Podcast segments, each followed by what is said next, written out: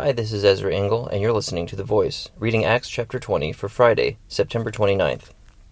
When the uproar had ended, Paul sent for the disciples and, after encouraging them, said goodbye and set out for Macedonia.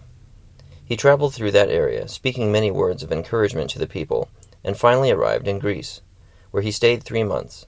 Because the Jews made a plot against him just as he was about to sail for Syria, he decided to go back through Macedonia.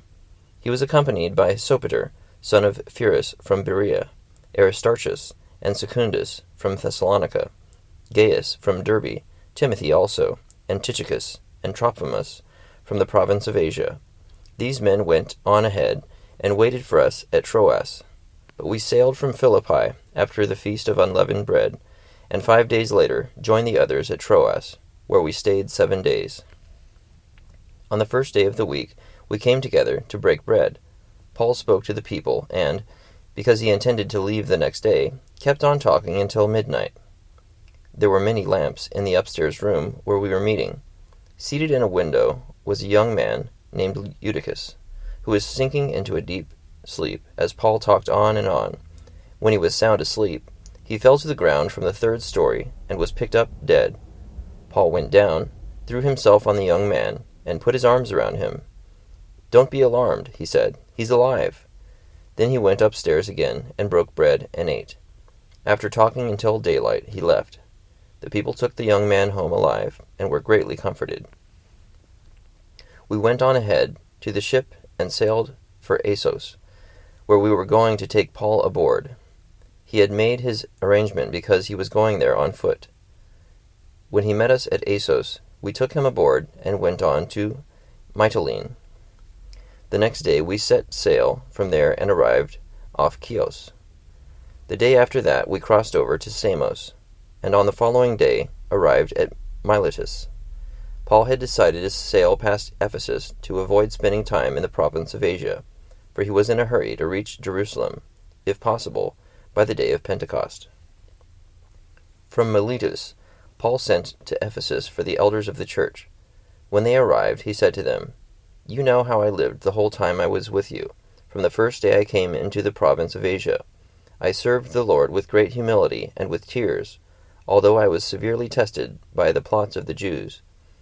You know that I have not hesitated to preach anything that would be helpful to you, but have taught you publicly and from house to house. I have declared to both Jews and Greeks that they must turn to God in repentance and have faith in our Lord Jesus. And now, compelled by the Spirit, I am going to Jerusalem, not knowing what will happen to me there. I only know that in every city the Holy Spirit warns me that prison and hardships are facing me. However, I consider my life worth nothing to me, if only I may finish the race and complete the task the Lord Jesus has given me, the task of testifying to the gospel of God's grace. Now I know that none of you among whom I have gone about preaching the kingdom will ever see me again. Therefore, I declare to you today that I am innocent of the blood of all men, for I have not hesitated to proclaim to you the whole will of God. Keep watch over yourselves, and all the flock of which the Holy Spirit has made you overseers. Be shepherds of the church of God, which he brought with his own blood. I know that after I leave, savage wolves will come in among you, and will not spare the flock. Even from your own number, men will arise and distort the truth, in order to draw away disciples after them.